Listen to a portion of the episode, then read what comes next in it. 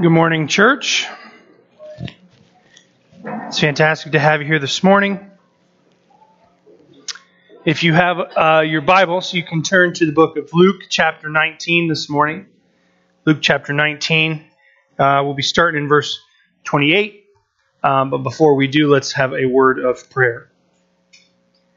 Heavenly Father, we thank you uh, for this time and this uh, season uh, that we have things that mark our calendars that put us into a regular habit and pattern of looking uh, looking to things that are more important than our jobs, our our day-to-day activities, are are greater. The the story of your son entering into Jerusalem and heading to the cross, suffering and dying and raising for for us sinners to redeem and rescue us who cannot be cannot redeem or rescue ourselves. Lord, we thank you for your word. We ask that as we turn to it now that you would that you would open it up to our hearts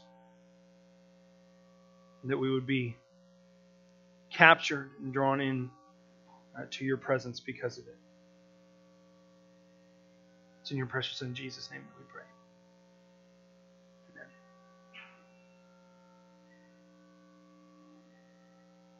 Like I said, uh, Luke chapter 19 this morning, we're going to be looking at this at Luke's account of the triumphal entry, which starts in verse 28. And when he had said these things, he went on ahead going up to Jerusalem. When he drew near to Bethphage and Bethany at the mount that is called Olivet, he sent two of his disciples, saying, Go into the village in front of you, and where on entering you will find a colt tied, on which no one has ever yet sat. Untie it and bring it here. If anyone asks you, Why are you untying it? You shall say this The Lord has need of it. So those who were sent went away and found it just as he had told them. And as they were untying the colt, its owner said to them, Why are you untying the colt? And they said, The Lord has need of it. And they brought it to Jesus, and throwing their cloaks on the colt, they set Jesus on it. And as he rode along, they spread their cloaks on the road. As he was drawing near, already on the way down the Mount of Olives, the whole multitude of his disciples began to rejoice and praise God with a loud voice for all the mighty works that they had seen, saying, Blessed is the King who comes in the name of the Lord. Peace in heaven and and glory in the highest. And some of the Pharisees in the crowd said to him, Teacher, rebuke your disciples. And he answered, I tell you, if these were silent, the very stones would cry out. Again, Lord God, we ask that your Spirit would be present in our hearts and in our minds so that we would hear and know your word and be drawn into your presence through the work of Christ Jesus our Lord. In his name, amen.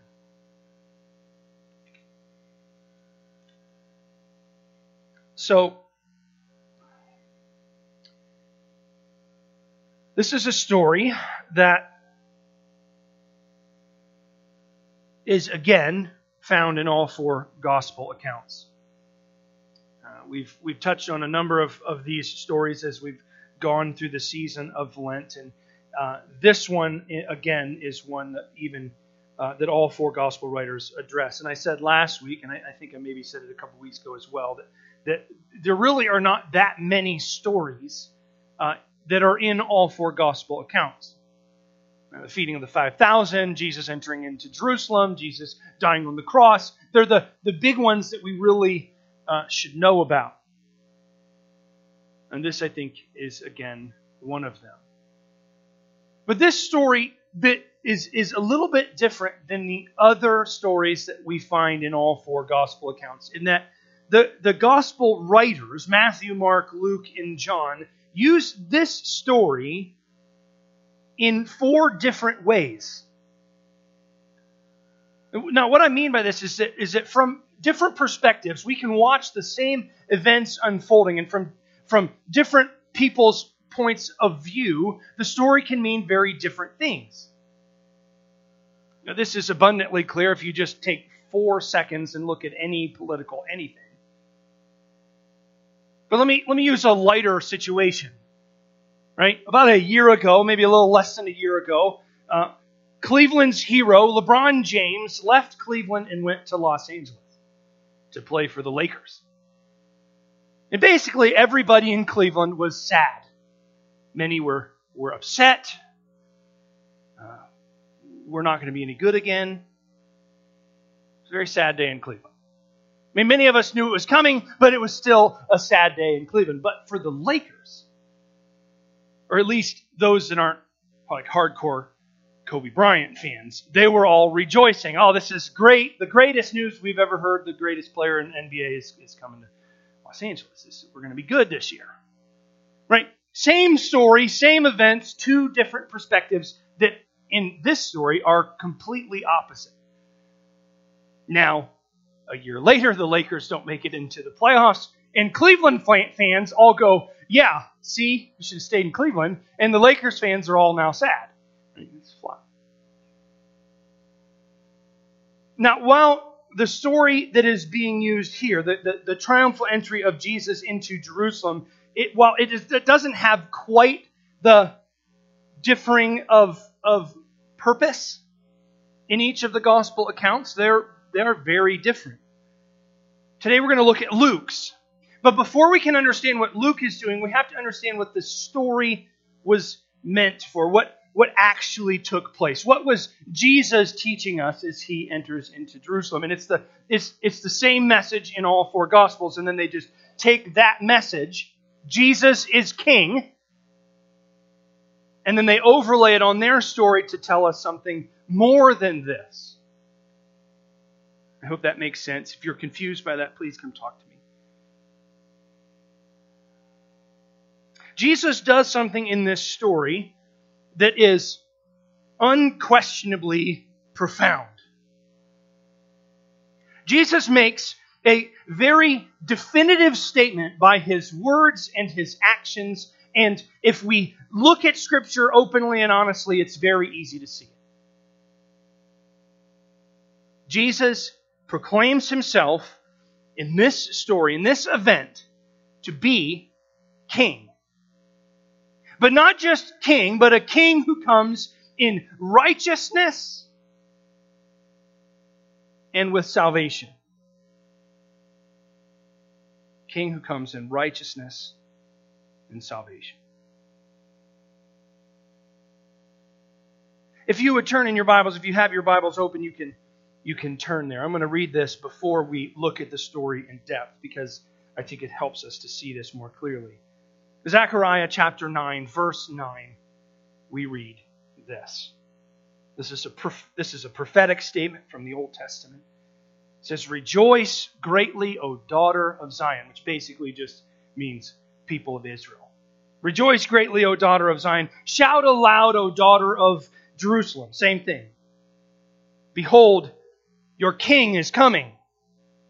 Righteous and having salvation is he. Humble, and this is where we start to see what's happening here. Humble and mounted on a donkey, a colt, the foal of a donkey. So, this is a prophecy that happens many hundreds of years previous to the events that happen here in Jerusalem.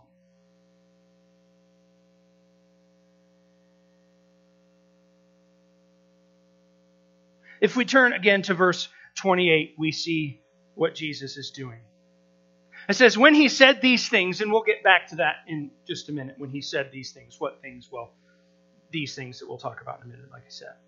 He went on ahead, going up to Jerusalem. And when he drew near Bethphage and Bethany. Bethphage and Bethany. We know where Bethany is. We're not too sure where Bethphage is, but they, we, we believe both of them are suburbs of the city of Jerusalem. So, Jerusalem is, is a city.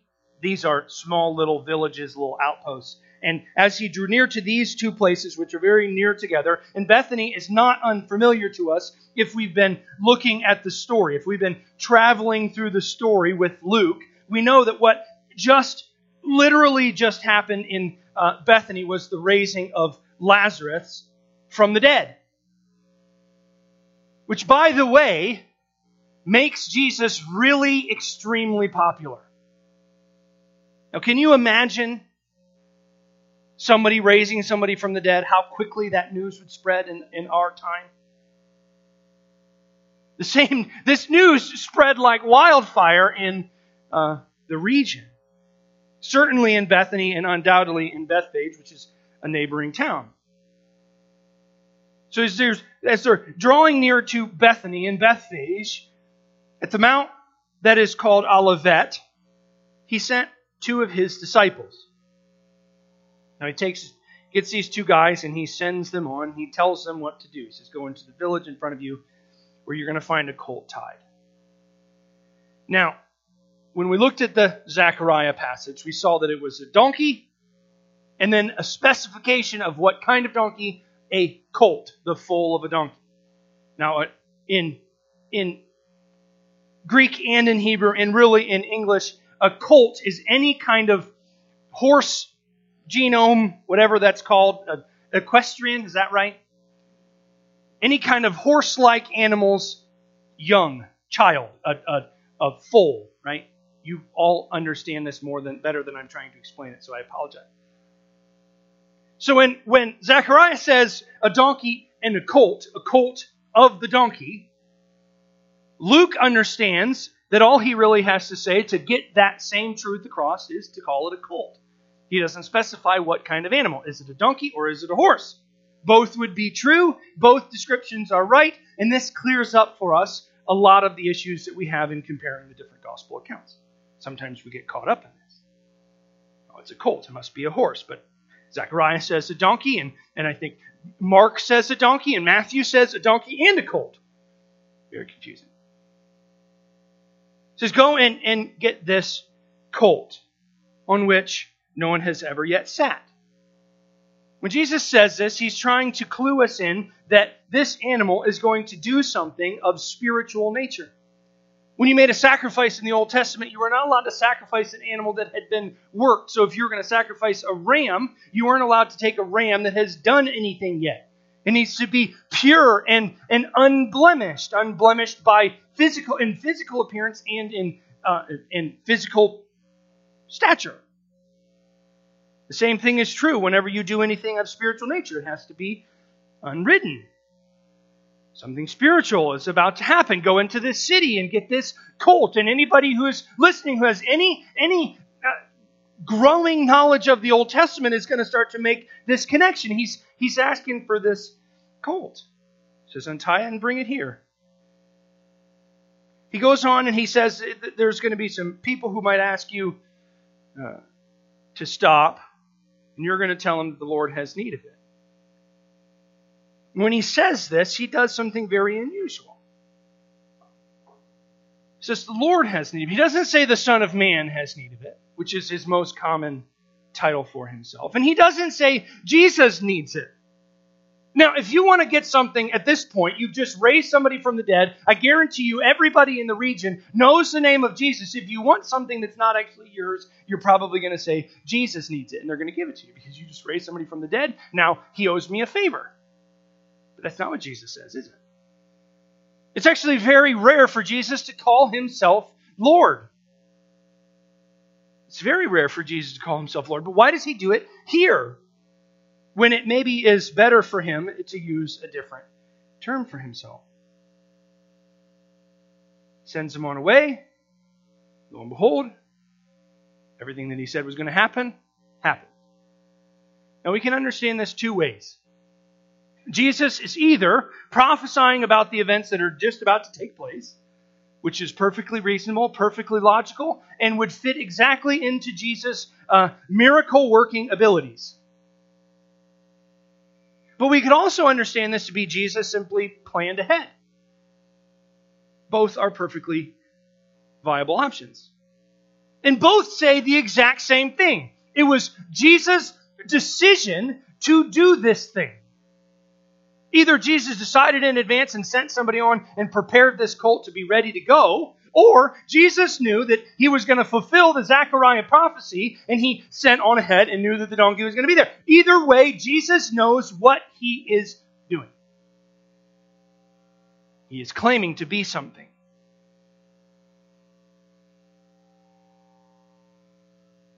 He is claiming to be the king. But not just another king, not just a king that like Solomon and David, which in in Zechariah's mind, if you study the book of Zechariah, is who he has in mind when he talks about this. King Solomon, when he takes the throne in 1 Kings chapter 1, he rides into Jerusalem on, you guessed it, a colt if you were a king uh, in the ancient world, not just in Jerusalem, but if you were a, a, king who just conquered a region, you know what you did whenever you went into that new region that you just conquered? You rode a colt in as a symbol of your now kingship over this region. An untrained horse is what a colt is. I have no fear of entering into this city. I don't need to ride a war horse because I don't fear this city. I am conqueror over.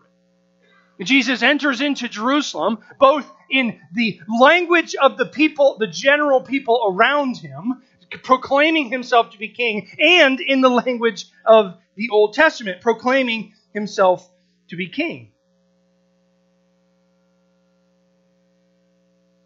Now we see this, right? We all have access to the Bible. By the way, we all have access to the Bible. Did you know that?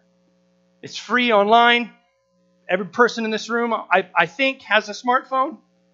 You can download apps. We have access to this book, so we recognize that, that this is easy to tell. We can flip back in our Bibles to find the Zechariah passage. In fact, my Bible right here has a note. This is a prophecy being fulfilled by this Zechariah chapter 9, verse 9. I can easily find this information, right? But did they? Did the people around Jesus get it? Maybe Jesus is making a definitive statement. I am the king who comes humbly in righteousness and in salvation. Maybe he says this and nobody gets it. All four gospel accounts teach us something contrary to that. They get it. They picked up on his little his little his his clues here. It'd be very hard at this point to believe that Jesus wasn't this person. Now, let's make something very clear here. Peter, he got it, right? He knew that Jesus was the Christ. Jesus asked him. Mark chapter 8 and in other places in the gospel, Mark chapter 8, Jesus asked, Who do people say that I am? Who do you say that I am, Peter? And Peter responds, You are the Christ. Yes, you're right, Peter. But his understanding of what that meant wasn't right. Because immediately after, Jesus says, Yes, I'm going to die and raise. And Peter goes, No, you're not. I will stop them. And he's like, You don't get it.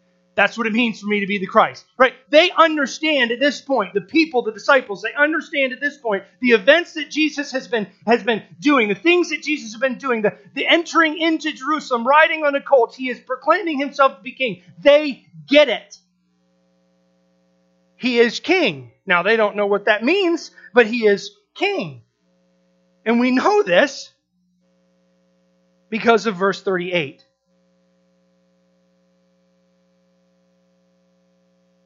Excuse me. Maybe if I click the right one. Blessed is who? This is the people. This is Jesus' disciples. Blessed is the King who comes in the name of the Lord. They're not just saying this, they don't just have a high respect for Jesus. This is treasonous talk. The Romans are very, very serious about anybody claiming authority that doesn't have it by their decisions. So much so that if you would claim somebody to be a king and you weren't a Roman citizen and that person wasn't actually appointed by Rome, they would crucify you on a cross like Jesus did, died. This is not passive. This is, this is extremely dangerous for Jesus' disciples to proclaim. They get it. Sorta. See, because for the people of Israel at this time, a king meant a conqueror of Rome. A king meant a conqueror of Babylon, which is who Zechariah is talking about. The king meant a conqueror of the Persians or a conqueror of the Greeks or a conqueror of name the nation. But what's interesting about the Old Testament is we see Messiah figures coming and going coming and rescuing the people by their by their works. You look at the book of Judges, every single character in the book of Judges is, is a Messiah figure, a person anointed by God to rescue the people of Israel. But they're not the Messiah because what they do is they conquer a people and then what happens? They go right back into oppression. The people of Israel, yes, they get that Jesus is king. He's proclaiming himself to be king, but they don't understand what that means. See, when, when uh, Solomon, he rides into Jerusalem on his colt, very similar to Jesus here. What, what he does is he goes and he is he's anointed with oil and he's set on a throne and he stands as a ruling and reigning monarch. Sometimes we misrepresent why Jesus is king. Sometimes we think that what Jesus does in his resurrection makes him king. He's conquered something at this point, right? He's conquered death. That makes. Now he's king. Now we can call him. No, Jesus proclaims himself to be king a week before his death and resurrection because what is Jesus doing? He is turning the picture of kingship on its head. Yeah, the people get it. The people know he's king, just like Peter knew that he's Christ, but they don't understand what that means. But Jesus most certainly does. Jesus knows that what makes him king is that he is the servant who comes on behalf of the people who have rejected him and turned away from him and sinned against him so that he could one day, a week later, go onto the cross, suffer and die for our sins to reconcile us to him.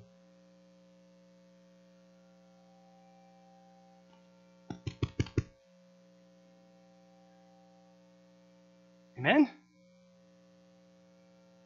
Jesus is king not because he's going to come and conquer the Romans, because you know what happens? Rome falls on their own.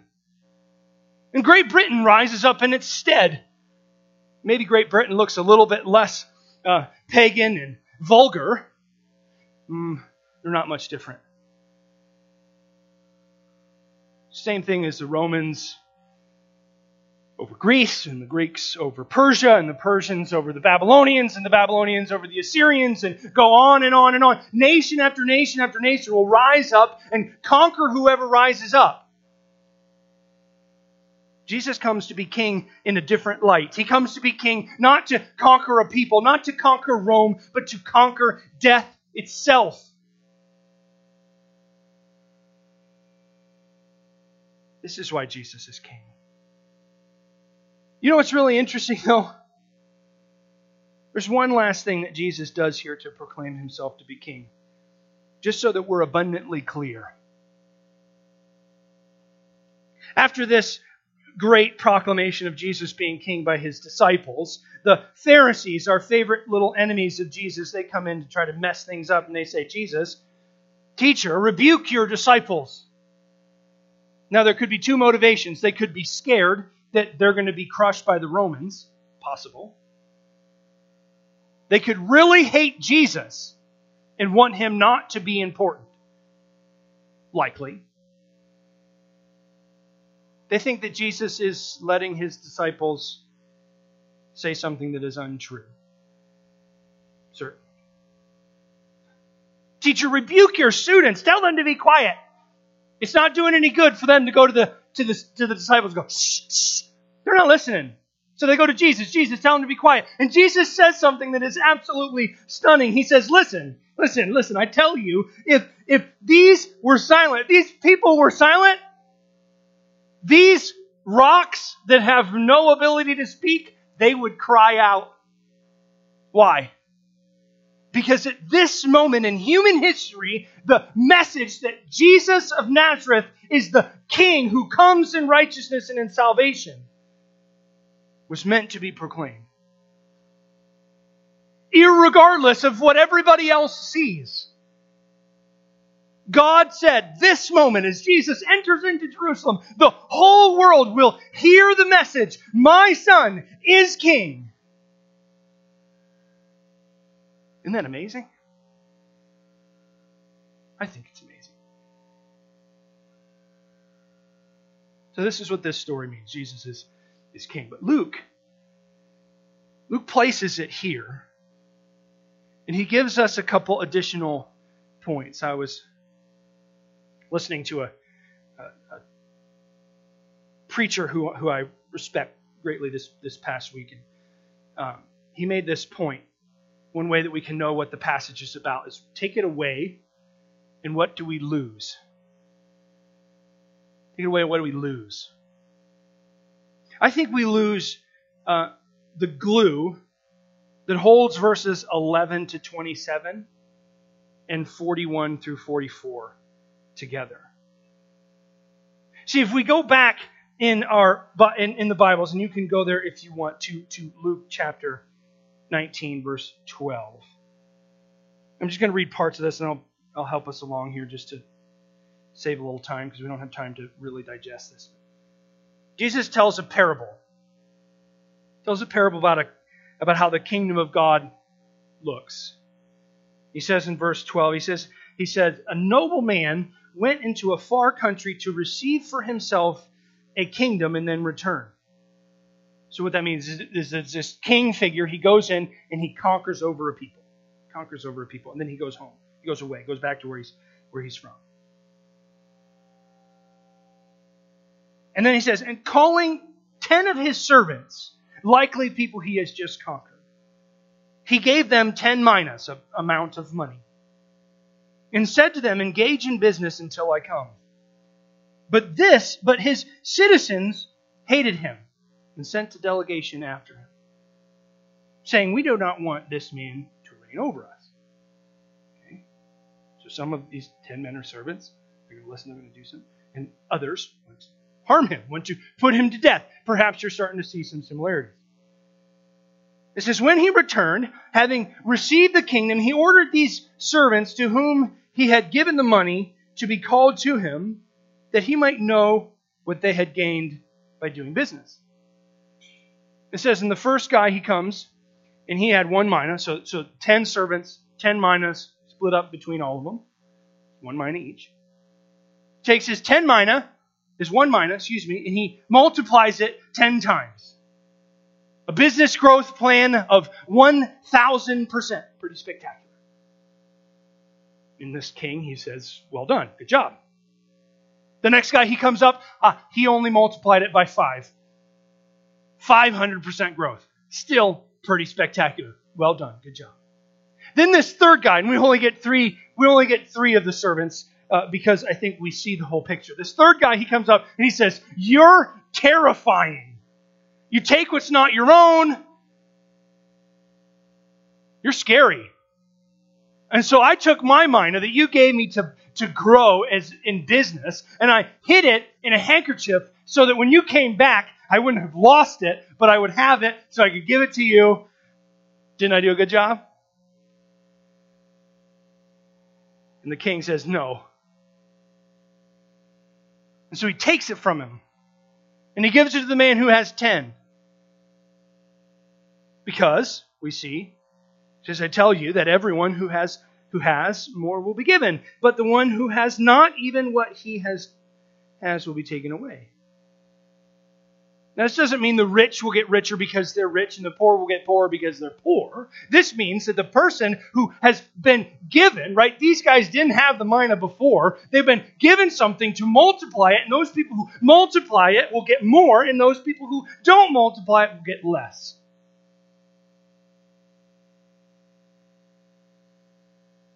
But as for these enemies of mine, now he brings the enemies back.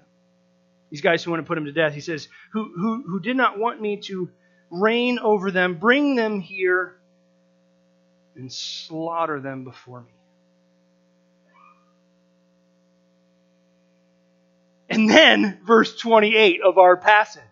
After he said these things, this parable, he enters into Jerusalem. And what does he, what does he definitively say about himself? I'm king. Let's make this very clear. Jesus is saying that he's the king of this story. But, but, then, but then something else happens at the end. In verse 41, it says, When he drew near and saw the city, Jerusalem, the representation of the people of Israel, he wept over it. We talked about this a couple weeks ago. When Jesus sees Jerusalem, he weeps over it because he's the mother hen trying to bring his people in, and they're running away, rejecting him. He wept over it, saying, Would that even you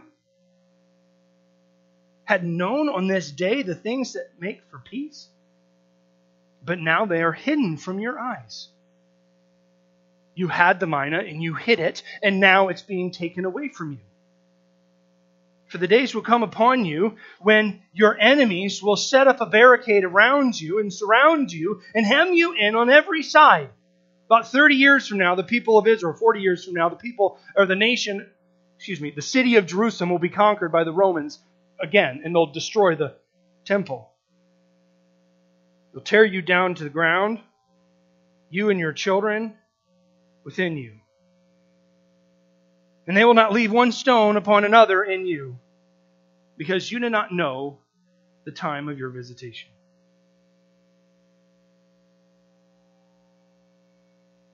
So, what is the bigger picture that Luke is painting for us? Jesus proclaims himself to be king, absolutely. I think what Luke shows us is that we have a choice. We can be the servant who makes 10 minas in profit,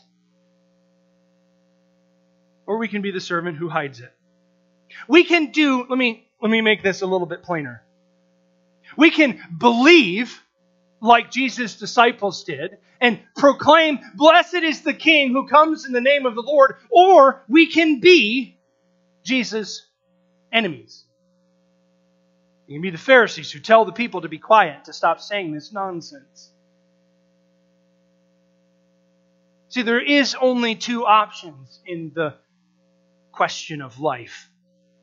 This has been the theme through the the whole Lenten period, right? This is what I've been talking about every single week. There's, there's only two choices. There's not a spectrum of choices. We can't sort of agree that Jesus is king and Lord over our lives. We can't sort of agree that he's not king and Lord of our lives. We either agree that Jesus, with Jesus, claims to be king, to be the one who comes in righteousness, bearing salvation in his work on the cross a couple days later, or we reject him. It's not a middle of the road question. Matt told us a story a, couple weeks ago in his communion message about a man in Australia who would ask sailors, if you would die today, would you be in heaven or would you be in hell? Because the question is really that simple. Jesus definitively claims himself to be king, not just a king who is going to rule over the Romans, but a king who is going to conquer death with his own death Do you believe that Jesus is king? Or not? Will you accept what he has given you and put it to work, or will you hide it away? Silently plot against him? Will you reject him? C.S. Lewis says, I believe this is a C.S. Lewis quote. i I think some people question whether it is or not. C.S. Lewis said, uh, if we look at the Bible, there's really only two things that we can say. We can either say Jesus is exactly who he says he is, or we have to call him a crazy person. Because the things that Jesus proclaims of himself are really quite absurd. unless we believe them. Then the whole story fits. See, we are desperate sinners. We are desperate sinners in need of a Savior. And Jesus, the King, was that Savior. He came to this earth to take our place on the cross, to suffer and die in our stead.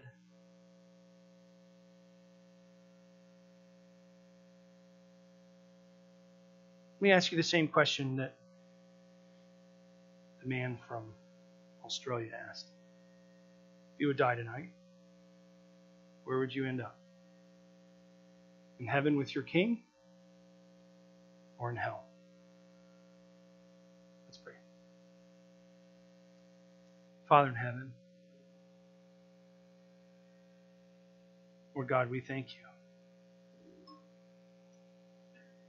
We thank you that your work is what we need.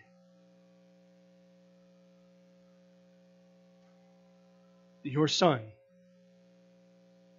is what we've been given. And today, Lord, we confess the same words that your disciples confessed so long ago. That you are King and that you are blessed. Glory to your name. Glory to your work. Glory to your Son. In heaven here and here on earth. Father, we thank you and we praise you. And it is only in and through Jesus' precious and holy name